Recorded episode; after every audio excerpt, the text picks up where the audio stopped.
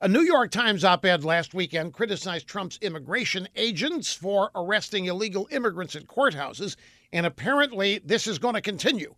In New York alone, the number has increased by, get this, 900%, these arrests, since Trump was inaugurated. So lawyers in Arizona, California, Colorado, Connecticut, New Jersey, New York, Oregon, Texas, and Washington are complaining that the tradition of giving illegal immigrants a free pass at the courthouse has ended.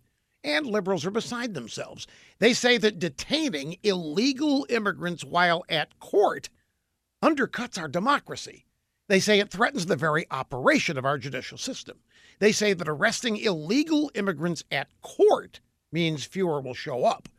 But President Trump, the DOJ, and ICE show no signs of changing the policy. So activists are demanding pushback they want state and local officials to intervene. You know, it never occurs to these liberals that they are directly responsible for what's happening. Liberals are the ones who gave illegal immigrants the idea they could violate American law without consequence. The last eight years, that's exactly what's happened. But this is what it looks like when an administration actually follows the law instead of aiding and abetting those who break it. It may not be pretty, but it's long overdue.